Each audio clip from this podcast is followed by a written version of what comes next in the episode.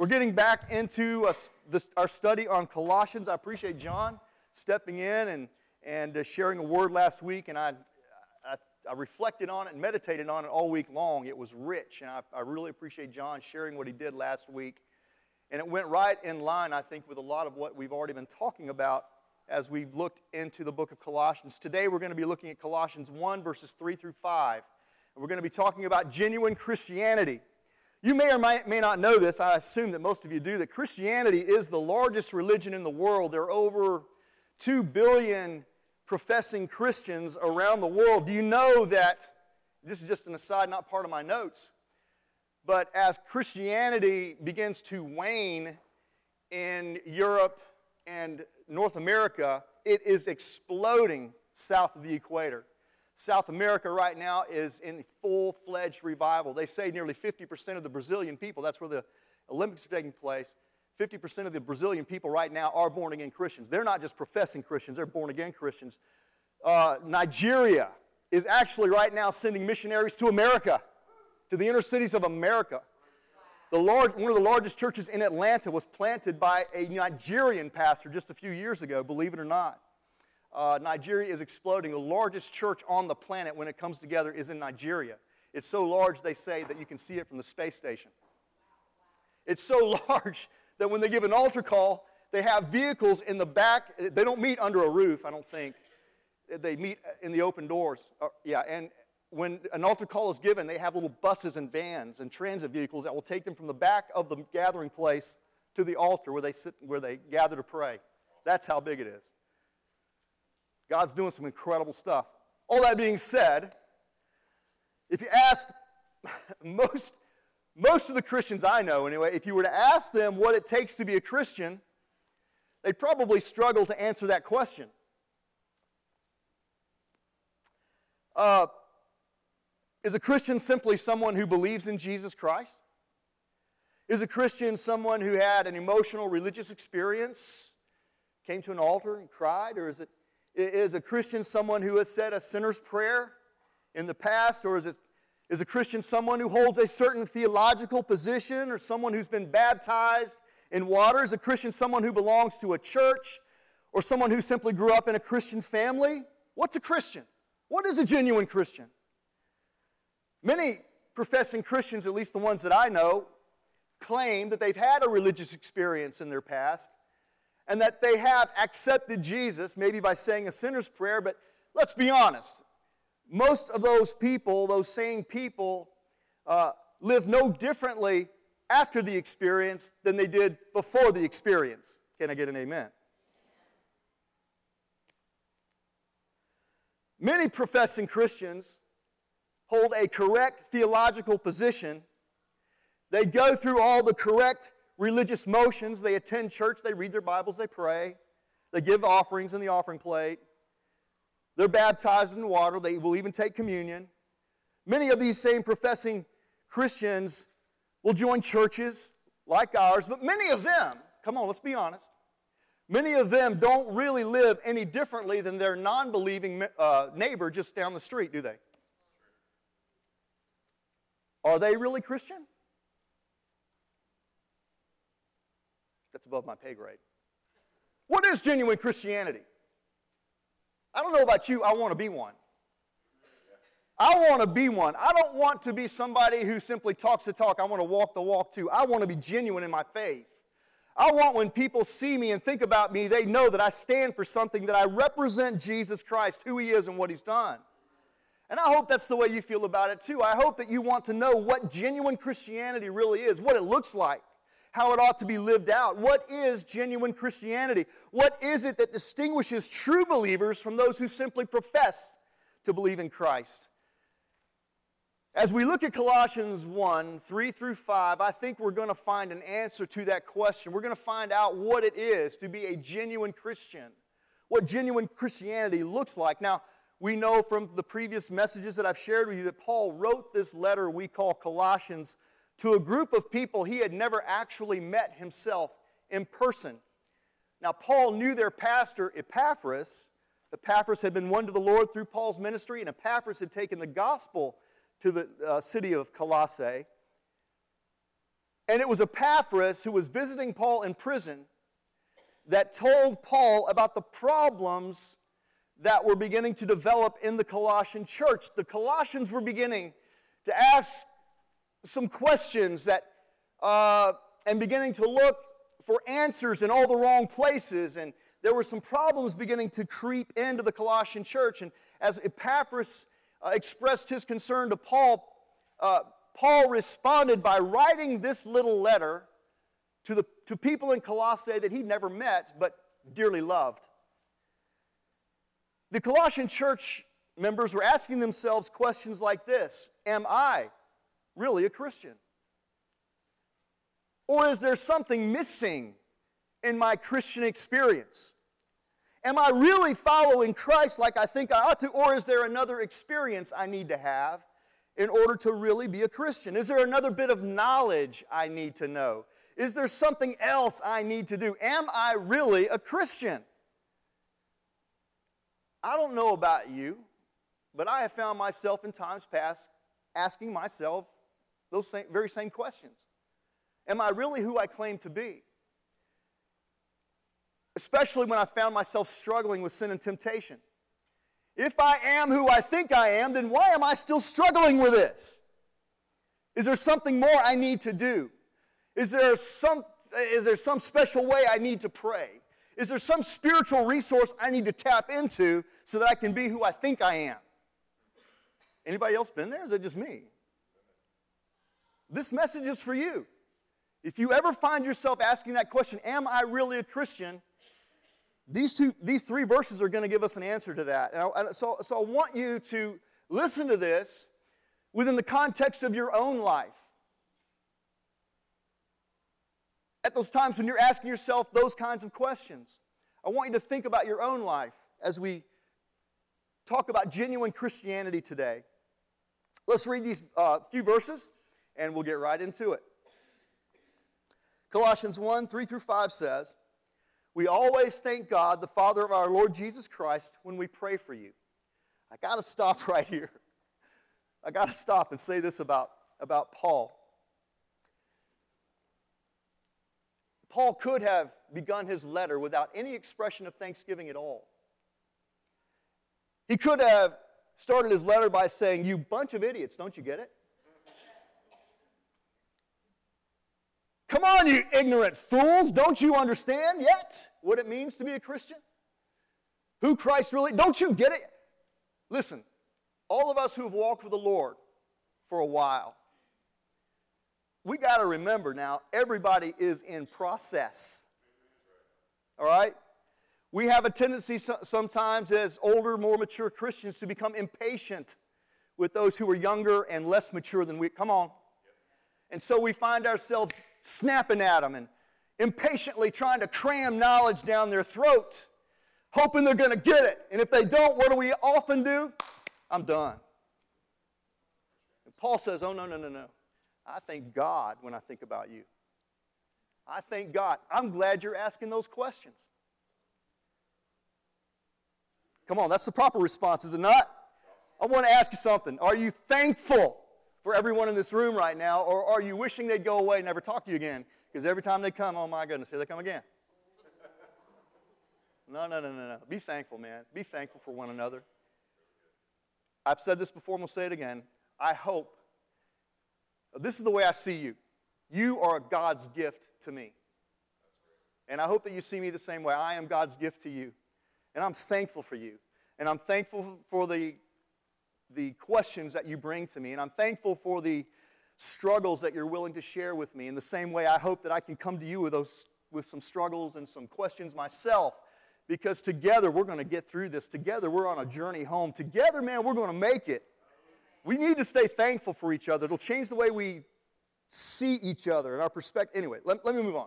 Let's, let's get to the heart of the message today. We always thank God, the Father of our Lord Jesus Christ, when we pray for you because we have heard of your faith in Christ Jesus and of the love you have for all God's people, the faith and love that spring from the hope stored up for you in heaven and about which you have already heard in the true message of the gospel. Let's pray. Father, I love you so much and I thank you for this group of people, and I pray today you would help us to get our listening ears on.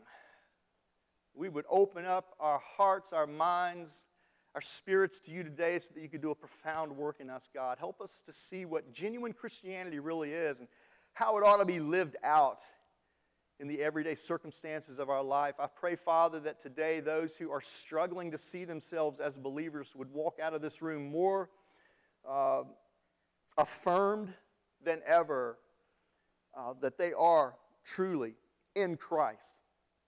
I pray those of us who need to make some decisions to deepen that commitment, God, would make those decisions.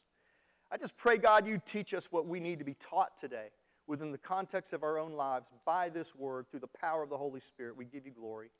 We give you glory, and we thank you now for all that you're doing here. In Jesus' name, amen. From this passage, and I want you to write this down if, you've got, if you're taking notes, and I hope you are. From this passage, we could define genuine Christianity this way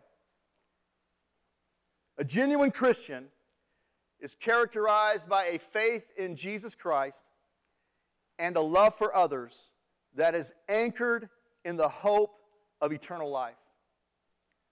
Write that down if you will. I want you to meditate on that statement this afternoon. A genuine Christian is characterized by a faith in Christ and a love for others that is anchored in the hope of eternal life. We're going to break that down a little bit today and hopefully describe it for you so that you can understand how it applies to your life. This is our working definition today. And I want us to take just a little bit deeper look at what it is to be a genuine Christian. First of all, it takes a faith in Christ Jesus. It takes a faith in Christ Jesus. Verses 3 through 4 say, We always thank God, the Father of our Lord Jesus Christ, when we pray for you because we have heard of your faith in Christ Jesus. A lot of people claim to have faith. Nearly everybody I know claims to have faith. Many of them say that faith is very important to them. A Pew uh, research study came out just uh, earlier this year, if I'm not mistaken, that says 88% of Americans say they believe in God. About 60% of those say they're absolutely certain that there's a God. So, nearly everyone that you and I meet on a daily basis claims to be a person of faith. Nearly everyone we meet claims to be a person of faith who believes in God. But we, this is, this is where we're at in, in our culture today. We can't assume that they think of faith in the same way that the Bible describes faith. Okay? So we need to ask a couple of questions to follow up. And these are questions I want you to ask yourself. We've got to ask the question what is the object of your faith? What is the object of your faith? We got to understand something that faith in and of itself has no power. There is no intrinsic value in faith itself. Faith doesn't have any power. It's the object of a person's faith. It's the object of a person's faith that's important.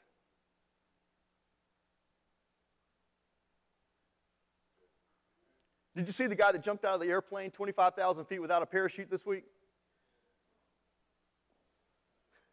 Into a net.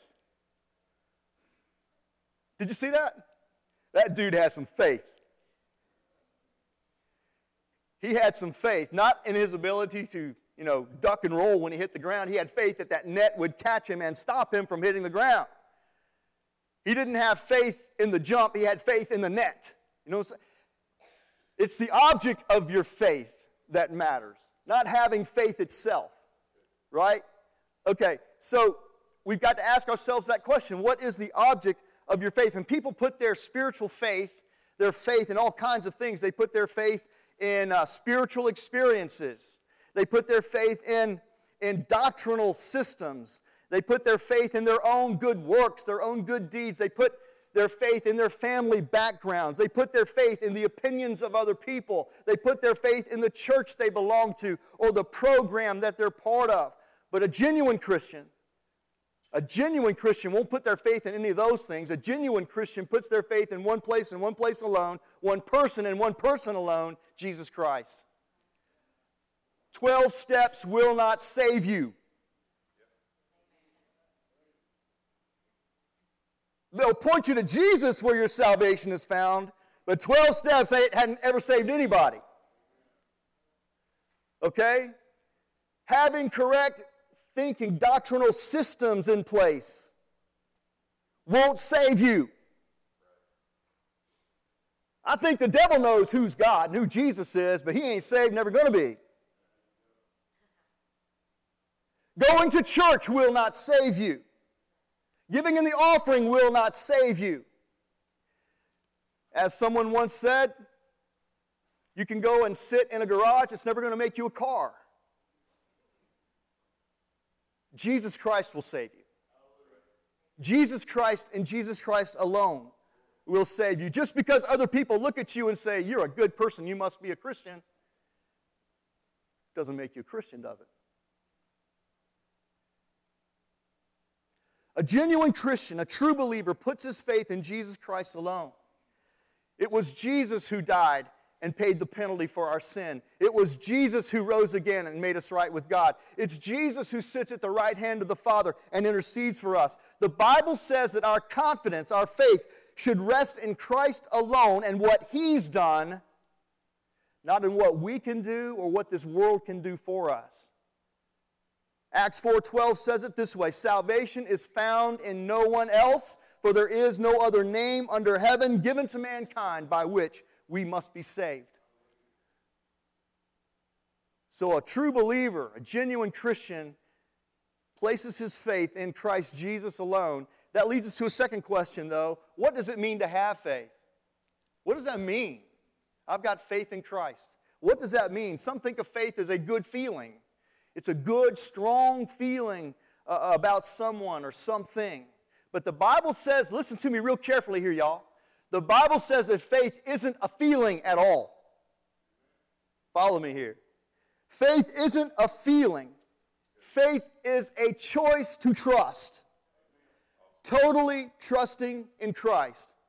Whether you feel like it or not, you choose to do it because you know that's where your salvation's found. Faith is having complete confidence in the nature and the character of God.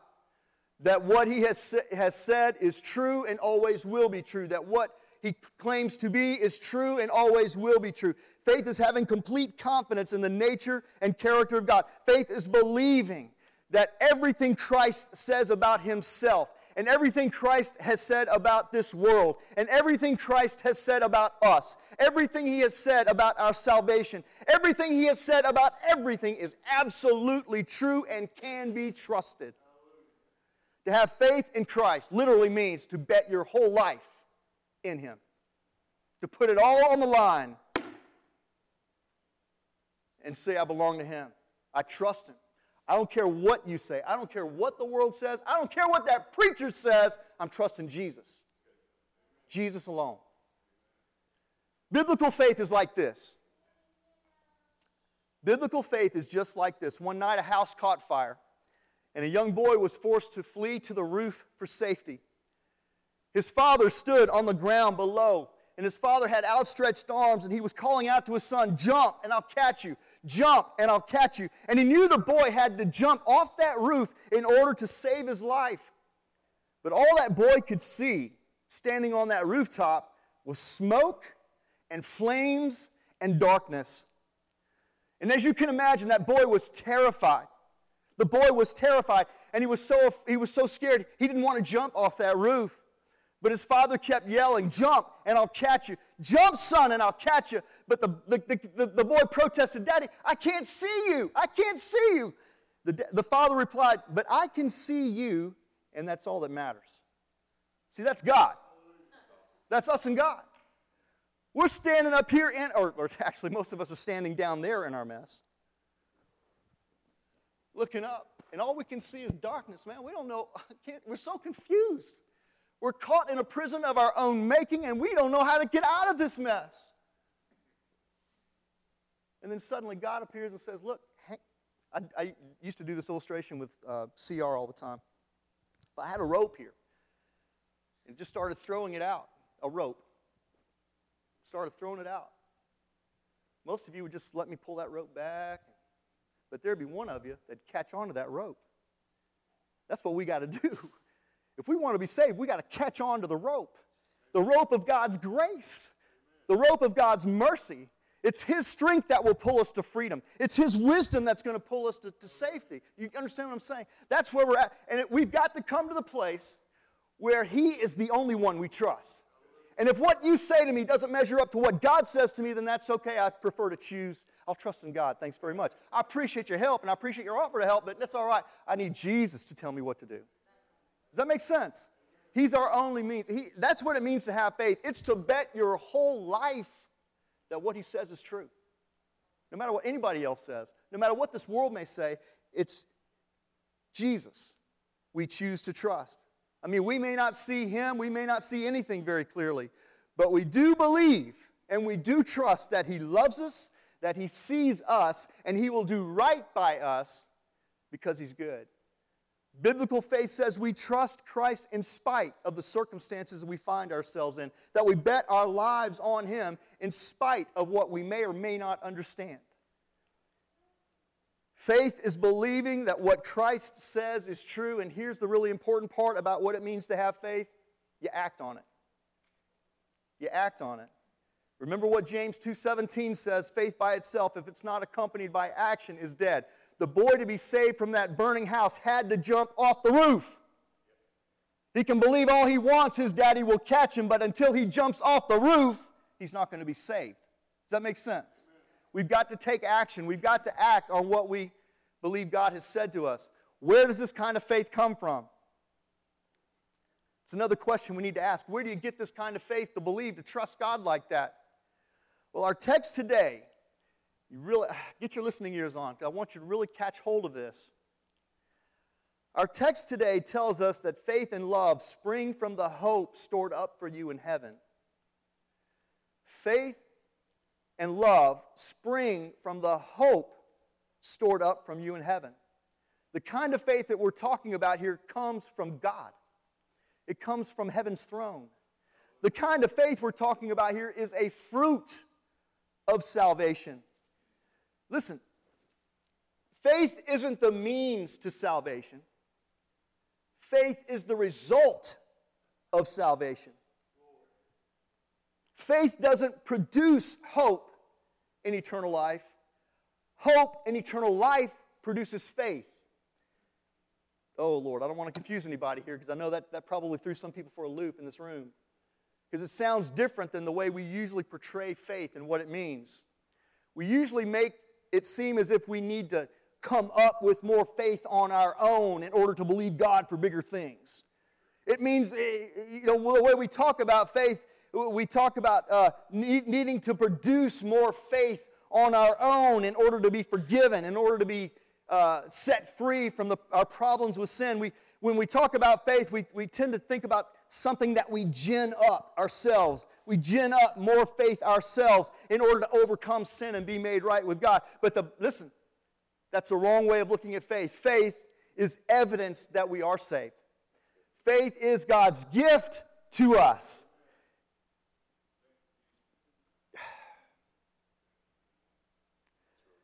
Ephesians 2 8 and 9 says, says it this way it's a, it's a passage of scripture we're all familiar with. For it is by grace you have been saved through faith. What does it say next? And this is not from yourselves. This faith is a gift from God. You don't have to gin up more faith. You don't have to produce more faith on your own. You don't have to come up with more faith to be set free, to be forgiven, to be saved. You don't have to gin that up yourself. A lot of us try really hard, don't we? That's what we've been taught. If I could just feel like I had more faith, then I would trust God more. Faith is a gift of God. It's God who produces faith in you. So here, let, let, okay, so let me, let me see if I can bring this around a little bit. We don't have to work harder to produce more faith. Faith is something that God creates in us. God produces faith in us. Say that with me. God produces faith in me. Say it again. God produces faith in me. Why is understanding this so important? Because so many of us spend so much time looking inside ourselves trying to will up more faith. We are looking inside ourselves trying to experience more faith, feel more faith, right? We're looking inside. The wrong place for you to look for more faith is inside yourself. You want to find more faith, you look to God. You look to God. You don't need to read more books about faith. You don't need to, to hear more sermons about faith. What you need to do if you want more faith is simply look at God. Let God produce what He wants to produce in your heart and in your life, and that's faith. Faith. As you look at God, your faith is strengthened. As you look at God, your faith comes alive. As you look at Christ and all that He's done, all that He's done for others, all He's done in the past for you, as you continue to look at Christ, more and more faith is the result of it. Listen, spend more time looking at God, and, and faith will just begin to grow like a fruit in your life. Seek Him through scripture and prayer and meditation. Put worship songs on and sing along. If you find yourself struggling with faith, don't start looking inside saying, What's wrong with me? I need to stir up. No, no. You take a look at Christ. God bless you. For such a little woman.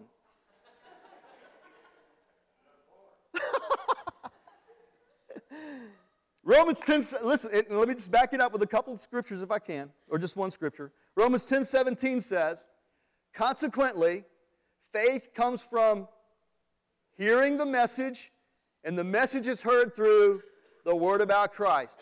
Faith doesn't come from trying harder. Faith doesn't come from trying to stir it up yourself.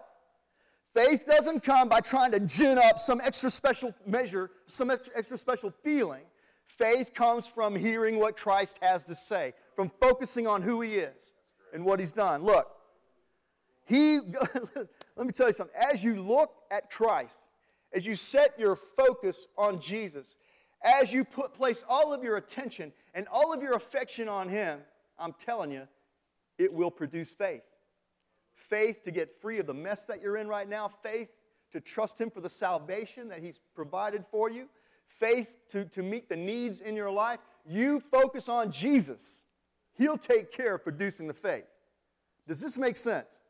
I hope so, because I, I, I don't have faith in faith. I got no faith in faith. There is no faith in faith. Faith is ridiculous. It's just a. I got faith in Jesus. I don't even listen, I, and I'm, I'm going to say this and probably turn some of you off. I don't even have faith in prayer. I've, I, have got faith in the power of prayer. No, I got faith in Jesus. That when I pray, He hears me. you know, I, all my faith's in Christ. All my faith is in Christ. It's not any doctrinal system. It, it's not in, in, in what others have to say about me all my faith is in Jesus. And as I look to Jesus, more and more faith is produced. And I can walk with confidence. And I can walk with clarity. And I don't have to wonder about the other things that try to distract me and discourage me. Because I believe what Jesus has to say. The more I focus on Jesus, the less anything else really matters at all. Okay, I'm sorry. Move on. My question, I guess, for us as we come to this end of our discussion about faith is where are you placing your faith? Where's your faith today? Is it in the 12 steps? You're going to be disappointed. Is it in the Jesus behind those 12 steps? Oh, you're, you're good. Is your faith in your doctrinal beliefs? You got all those scriptures lined up. Well, you're going to be disappointed. Is your faith in the Jesus that those doctrinal beliefs point to? You're good. Is your faith on a sinner's prayer that you said as a six year old at a kids' camp? you're going to be disappointed. Your faith needs to be in Jesus and Jesus alone. Not in an experience, not in a missing piece of the puzzle. Your faith has to be in Jesus and Jesus alone. Where are you placing your faith today? Your only hope, and my only hope, is to place our faith in Jesus Christ. You and I are sinners in need of a Savior. He suffered, He bled, He died to pay the penalty for our sin. He rose again to make us right with God. And the only hope we have to be made right with God, to be reconciled to God, is to place our trust in Christ. Look to Jesus, the author and the finisher of our faith. Look to Jesus and let faith rise in your heart to believe Him for more. All right, let's move on. That's the first hallmark of genuine Christianity is faith in Jesus Christ. Faith in Jesus Christ. The second is love for all God's people. Love for all God's people. Jesus says in John 13 35, Your love for one another will prove to the world that you are my disciples. Your love for one another will prove you are my disciples. We don't prove to the world that we're genuine Christians by our doctrinal positions. We don't prove that we are to the world that, that, that we are genuine Christians to the world by the way we vote and our political persuasions. God help us. We don't prove to the world that we are Christians by our church memberships, our spiritual discipline, or our righteous lifestyles. We prove to the world that we are who we claim to be Christians by our love for one another. We can never escape that. That should be the most distinguishing hallmark of all for us is that we love one another. And it's not a love that's passive, it's a love that's very active.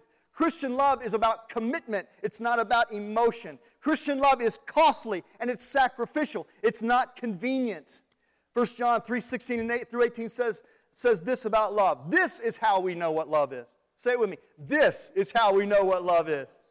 Jesus Christ laid down his life for us. And we ought to lay down our lives for our brothers and sisters. Now that's active, and that's committed, and that's sacrificial right? If anyone has material possessions and sees a brother or sister in need but has no pity on them, how can the love of God be in that person? Dear children, let us not love with words or speech, but, but with actions and in truth. Listen, genuine Christians love one another. They don't talk it, they walk it. They express it, they, they demonstrate it in their everyday life. Genuine Christians love one another. How? We love one another by sharing a sense of family, that we are indeed brothers and sisters in Christ. We love each other by focusing on the potential in our brothers and sisters and not on their faults. Can I get an amen? I think one, uh, one of the beautiful things about love is it looks at a person not seeing the defects in their character, but seeing the best in their character and makes a decision to try to draw that out. We love one another by desiring the best for our brothers and sisters and not just for ourselves. And we do all we can to build one another up rather than tear them down. We love one another by investing ourselves in each other. We willingly and we generously give one another our time, our talent, our treasure without expecting anything in return. Ouch. Or demanding anything in return. Don't you hate it when somebody says, I want to show you how much I love you, I'm going to give you this, but there's a string attached to it? Is that an expression of love? Or is that a loan? It's manipulation. Love says, you know what? I'm going to do this for you, and it's a gift. I'm going to walk away. I'm never going to bring it up again. If you want to repay me, that's up to you. If you want to repay somebody, that, that's, that's cool. But man, this is a gift from my heart to yours. We, we invest ourselves in each other. We delight ourselves in one another. And I love this fellowship for that very reason. We seem to have a great time when we get together. And I enjoy those times that we spend together. We enjoy the time that we spend together. We create opportunities to celebrate life together. Having said that, we're going to see my Andrew's play next Sunday afternoon at 2 o'clock in Montevallo. You're all welcome to go with us if you want to go. We can go get some lunch first, and then at 2 o'clock, go to the theater. It's all mindless entertainment. I'm all about mindless entertainment on a Sunday afternoon. It's either that or sleep. So, anyway, so we love one another by helping shoulder one another's burdens. A number of you are going through some really tough times right now. Let's be honest. Some of you guys, uh, you know, you're struggling emotionally because your home life isn't what it ought to be or what you hoped it would be. Some of you right now are in financial uh, difficulties uh, because of job situations. Uh, and, and we're here to help, help you shoulder that burden, and we have. This past week, man, we've helped people with rent, we've helped people with groceries. We, You know, we've done, and it's, it's because we're, we're sharing life together and sharing each other's burdens. We look for ways to help make one another. That's, this is what love does. Look, love looks for ways to make another per, the other person's life a little bit easier, just a little bit easier. And maybe that comes through a, a prayer uh, together, or maybe it comes through encouraging words, or a listening ear, or just good advice, or a home cooked meal. Can I say uh, uh, rides to appointments, or Pentecostal handshakes? You guys know what a Pentecostal handshake is, right? Pente- Cliff, you don't know what a Pentecostal handshake is? Let me show you, Cliff. Let's practice. Yeah. Cliff, this is a Pentecostal handshake. Man, I love you, brother. Woo! There you go. That's a Pentecostal handshake. I like those.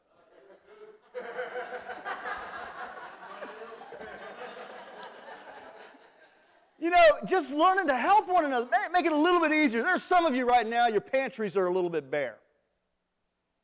And if somebody were to walk up to you today and, and, and give you a Pentecostal handshake with 20 bucks in it, just so you could go out and have a meal on a Sunday afternoon, that would lift your spirit so much, wouldn't it? Make you feel special. You'd be surprised what the smallest act of kindness can do to somebody's heart and life. And that's what Christian love does. It finds ways to help each other, to make their lives just a little bit easier. So and obviously, we don't do any of this stuff perfectly. I mean, we don't, because we're human. And we're still prone to those silly arguments, and we're still prone to those petty offenses, and we're still prone to jealousy and gossip and the like. But here's, here's what I want you to understand genuine Christians keep moving toward a life of Christ like love. That's where we're headed. And I may have done it imperfectly today, but tomorrow I'm going to learn from my mistakes and I'm going to try a little bit harder to show you that I love you. I'm going to, I'm going to show you. I, I, we're, we're, not, we're not there yet. We're not, we haven't perfected this ex- expressing Christian love. But I tell you what, I'm learning. I'm learning to love like Jesus. I'm learning to forgive. I'm learning to be forgiven. I am learning to, uh, to submit to you in love because this is who we are. This is who we are. We're Christians and we're called to be like Christ. And what does Christ do best? Man, he loves. He loves. So, my question for you today is this Are you growing in your love for all God's people? Or do you tend to isolate yourself from the rest of us? Don't want anything to do with us. It's just a Sunday morning event you come to at 10 o'clock in the morning, you sing a couple songs, walk out the door, you're done. If that's all your Christianity is, you're missing out on a big part of it. Just saying. Genuine Christian is characterized first by faith in Jesus Christ, second by a love for others, that is third, anchored in the hope of eternal life. A true believer is anchored in hope. Verse 5 says, The faith and love that spring from the hope stored up for you in heaven. First Peter talks about this, uh, about the significance of hope in our life. He says, Praise be to the God and Father of our Lord Jesus Christ. In his great mercy, he has given us new birth into a living hope through the resurrection of Jesus Christ from the dead and into an inheritance that can never perish spoil, or fade. Now, we use that word hope a lot. Most of the time, we use the word hope as a synonym for wish or want. I hope to lose some weight means I wish to lose some weight. I hope to buy new clothes means that I want to buy new clothes. Most of the time, we seem to see hope as some kind of wishful thinking or a pie in the sky optimism, right? It's a hope to. I wish to, I want to. That's not what hope is for a Christian. Hope for a Christian is this a confident expectation. A confident expectation. A confident expectation. We don't just wish to go to heaven, we confidently expect to go to heaven. We don't just want to see Jesus face to face, we confidently expect to see Jesus face to face. We don't just wish our struggle with sin was over. We confidently expect that one day our struggle with sin will be over. We don't just want our suffering to make sense, but one day we confidently expect that our suffering will make sense. We'll understand it better by and by. This isn't a, this isn't a pie in the sky optimism. This is a confidence. I believe this is so because my faith is rooted in Christ Jesus, who would never lie to me, never mislead me. He's the way, the truth, and the life. He's never going to tell me something that's not true. So I confidently expect that everything He has promised will one day, in fact, be fulfilled. I'll stake my whole life on that. I'm just not wishing to go to heaven. I know my home is in heaven. Makes all the difference in the world, doesn't it? Our hope as Christians is more than just wishful thinking. But I tell you, most of the people I know, for them, their Christianity is it's just, it's just wishful thinking. That's what it is. Our hope as Christians ought to be a confident expectation that what God has said is going to occur and that what He has promised will be fulfilled. It's a hope that's based in fact and reality. I need to hurry to the end. It's a hope that's based in fact and reality. This is not pie in the sky optimism. Listen to me. This is the gospel. 2,000 years ago, a real person, a real person named Jesus Christ, Son of God, born of a virgin, Son of Man, willingly died on the cross for our sins and rose victoriously on the third day for our justification. And God has promised this God has promised that whosoever believes in Jesus will be forgiven of their sins, be made right with God, and enjoy an eternity in heaven with Him. So, our hope for heaven, our hope for eternal life, is based on God's testimony and revelation through actual historical events. Our hope is based on facts and reality. It's not just a wish it were so, want it to be so. It is a, in fact, it is so. Reality. I got a few amens, and I, we need to explore that a little bit further, but we'll do it another day. It's a hope based in fact and reality, okay? It's a hope based in fact and reality. It's not a fantasy that we created. Second thing is, it's a hope that's enhanced by our hardships. It's a hope that's actually enhanced by our hardships. The Bible tells us the truth about this life. I love the Bible for that. It doesn't hide anything from us, it doesn't pretend, it tells us the truth. The Bible warns us this life's going to be hard, that we will not be immune from the sufferings and the persecution that, that come our way. But it also tells us, the Bible's also clear that there is a future that lies just ahead of us where there will be no more pain, no more sorrow, no more struggle. So when we find ourselves in a hard place in this life, listen to me. Woo! Yes, you did. When we find ourselves, no more sneezing. Will we sneeze in heaven? That's a that's a deep question. We'll talk about that in Bible class next week. When we find ourselves in a hard place in this life, listen, I'm sorry, let me get your attention back. This is a really important point. Because some of you right now are in a bad place. It's tough, it's difficult. I took some of your phone calls this week. I know, I know you're there. This is what you need to hear today that the hope you have in Christ, let the difficulty you're in right now only enhance your hope that there's a heaven. You know what? I really think that's why God permits us to go through difficult times. Because it helps us see and helps us believe to an even deeper degree that there is a heaven that lies just ahead, and all this stuff right now is temporary. But there is an eternity spent where there will be no more struggling like we're going through now, no more hardship, no more adversity. And I think our hope is enhanced as we go through these valleys and as we go through these struggles and as we try to climb these mountains, I think it only serves to remind us that this world is not my home. I'm just passing through. That there is a glorious future that awaits me there. And so I'm just going to keep going no matter what comes my way. Let the distractions and the discouragement come, but man, I'm not going to camp here. I'm going to keep moving toward there. Right?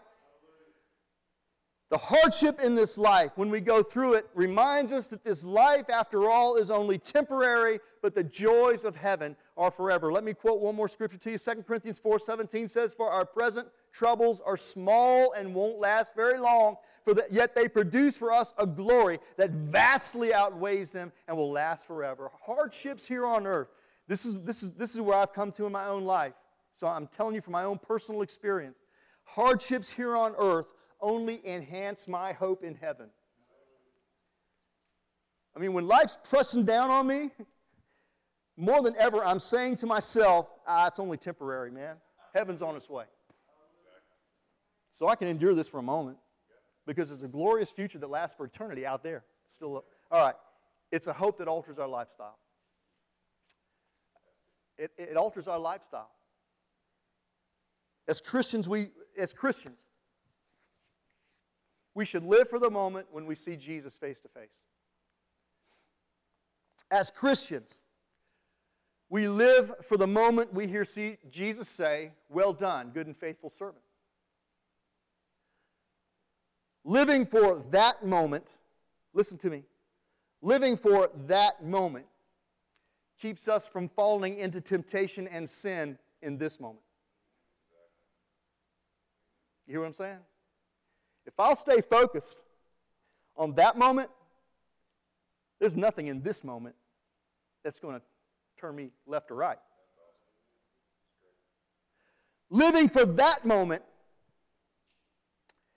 keeps us from selfishness and people pleasing in this moment. Living in that moment, for that moment, keeps us from quitting and walking away in this moment.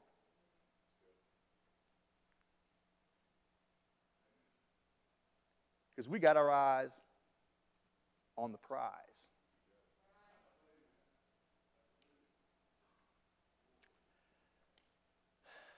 I want to share a story real quick. It's not here, but I just want to talk about it.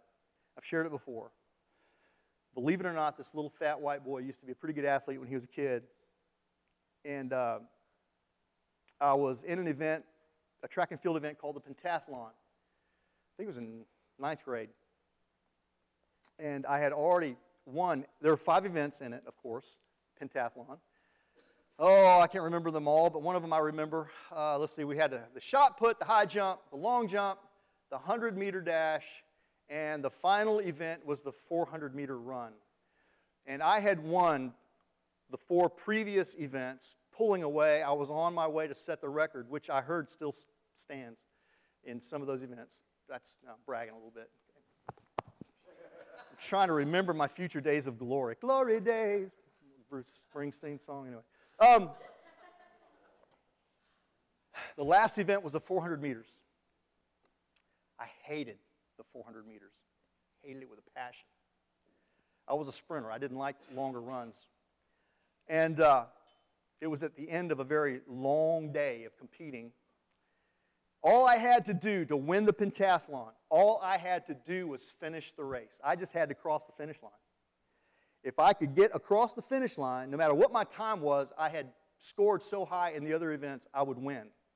But I'll never forget, come, I had to run around the track. It was a 200 meter track. I came around the second time around the last turn.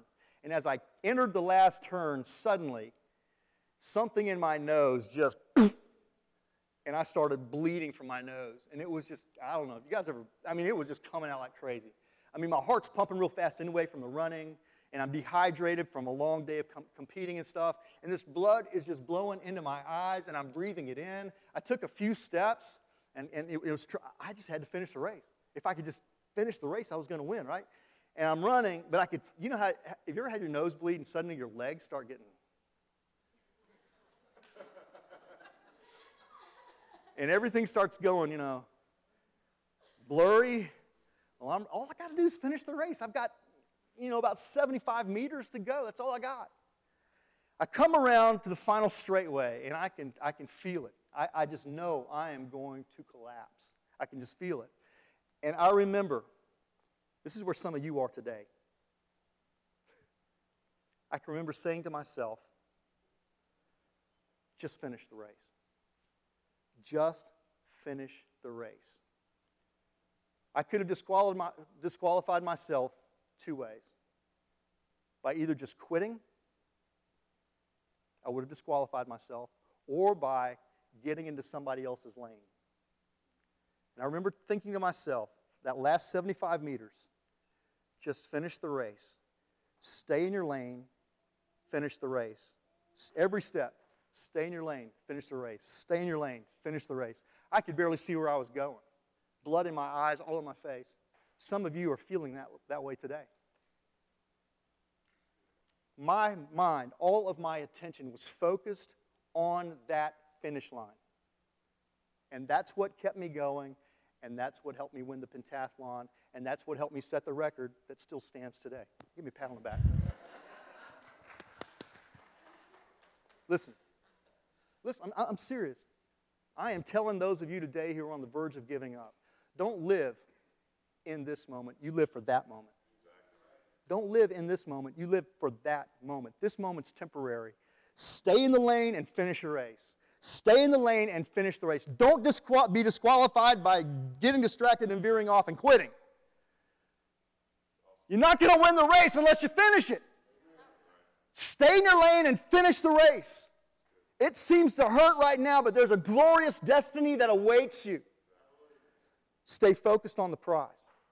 Stay focused on that finish line. Stay focused on that moment, not this one. You're going to make it. You're going to make it. You will make it. God has promised. God has promised His grace is sufficient for you. You're going to make it.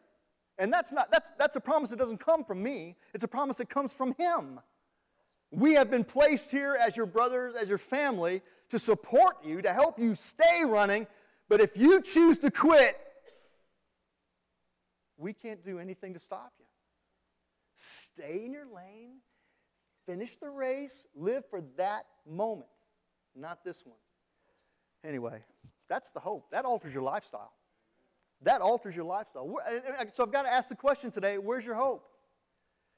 Is your hope in this world and what this world can do for you? Boy, you're going to be disappointed. Or is your hope in that world and, that, and the world to come, and, and the Lord who, who stands there at the finish line calling you home? Is your focus on what you can get out of this life? You're going to be disappointed. Or is your focus on what you're going to receive once you get to the next one, to the next life? That's that, I'm telling you, it's, it's all about focus, man. All right, let's, let's wrap it up so we can spend some time around the Lord's table. A genuine Christian is characterized by faith in Christ and a love for others that's anchored in the hope of eternal life. So I've got to ask you the question today before we go any further Are you a genuine Christian? Where's your, where's your faith? Where have you placed your faith? Where have you placed your faith? I hope you've placed your faith in Christ Jesus. He's the only one that can save you. He's the only one that can meet those deepest needs in your life. Are you growing in your love for God's people? Are you learning to forgive? Are you learning to overlook offenses? Are you learning to look to the needs of others rather than just your own? Or are you still trapped in your selfishness and pride? Is your hope anchored in eternal life? Or does your hope ebb and flow with the circumstances in your life? Are you a genuine Christian? I'm going to ask uh, Bill and Steve and Brian to come help me serve these elements today. Micah, you want to come on back, buddy, with your team? We're going to spend some time here around the Lord's table.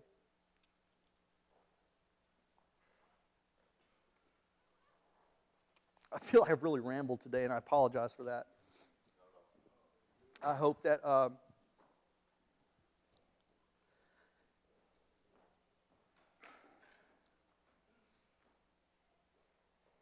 we see this triad of virtues.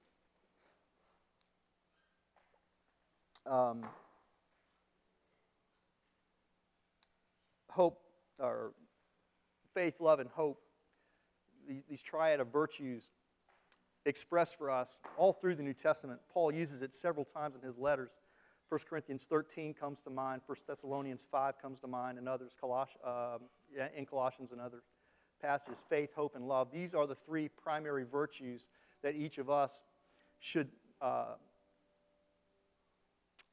that should be manifest in the hearts of those who uh, claim to be Christian.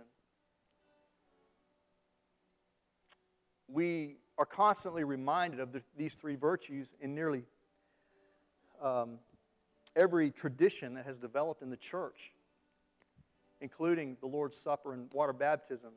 We see faith, hope, and love expressed again and again. As it, it's as if God wants us to be constantly reminded this is who I have called you to be. These are the fruits that I intend to produce in your life. This is the way you are supposed to live faith, love, hope. Faith and love produced in you by this hope of eternal life. We see it in water baptism when uh, we, we uh, when we dip someone down in the water, bring them back up, it reminds us of what Christ did for us. By dying and being raised back to new life, we are raised to new life in Him. And baptism is another way of identifying with the people of God, that we, are, that we are now part of the family of God. And baptism is also a way of expressing the new life that we have, this eternal life in Christ Jesus. We're going to, in just a minute, again, you're going to see uh, faith, love, and hope expressed as we share these elements together faith in that these elements represent the broken body of Christ, his shed blood. We're to remember what he did for us on the cross so that it helps build our faith, produce more faith in us for him.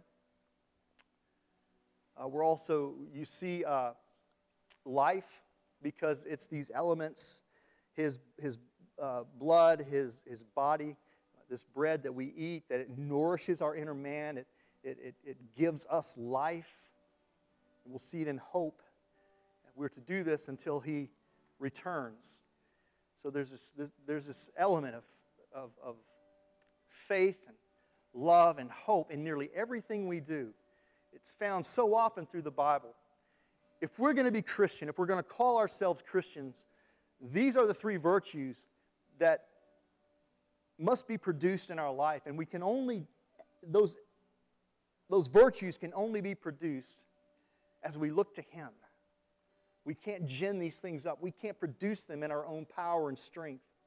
We can't, uh, we can't work harder to give ourselves more. All we can do is simply look at Jesus. Simply look at Jesus. Stay focused on Jesus. And that's what the book of Colossians wants us to do. It wants us to focus on this incomparable Christ who is sufficient for all our needs, who is sovereign over everything and everyone. This Christ, who is incomparable. No one can compare to this Jesus. So we should accept no substitutes. Christ and Christ alone. So as we pass these elements out to you, I want you to focus on Jesus. Focus on what you know to be true. But I want you to spend time thanking Him for what He has already done in your life. I want you to reflect on how good He is, how gracious and kind and merciful He is.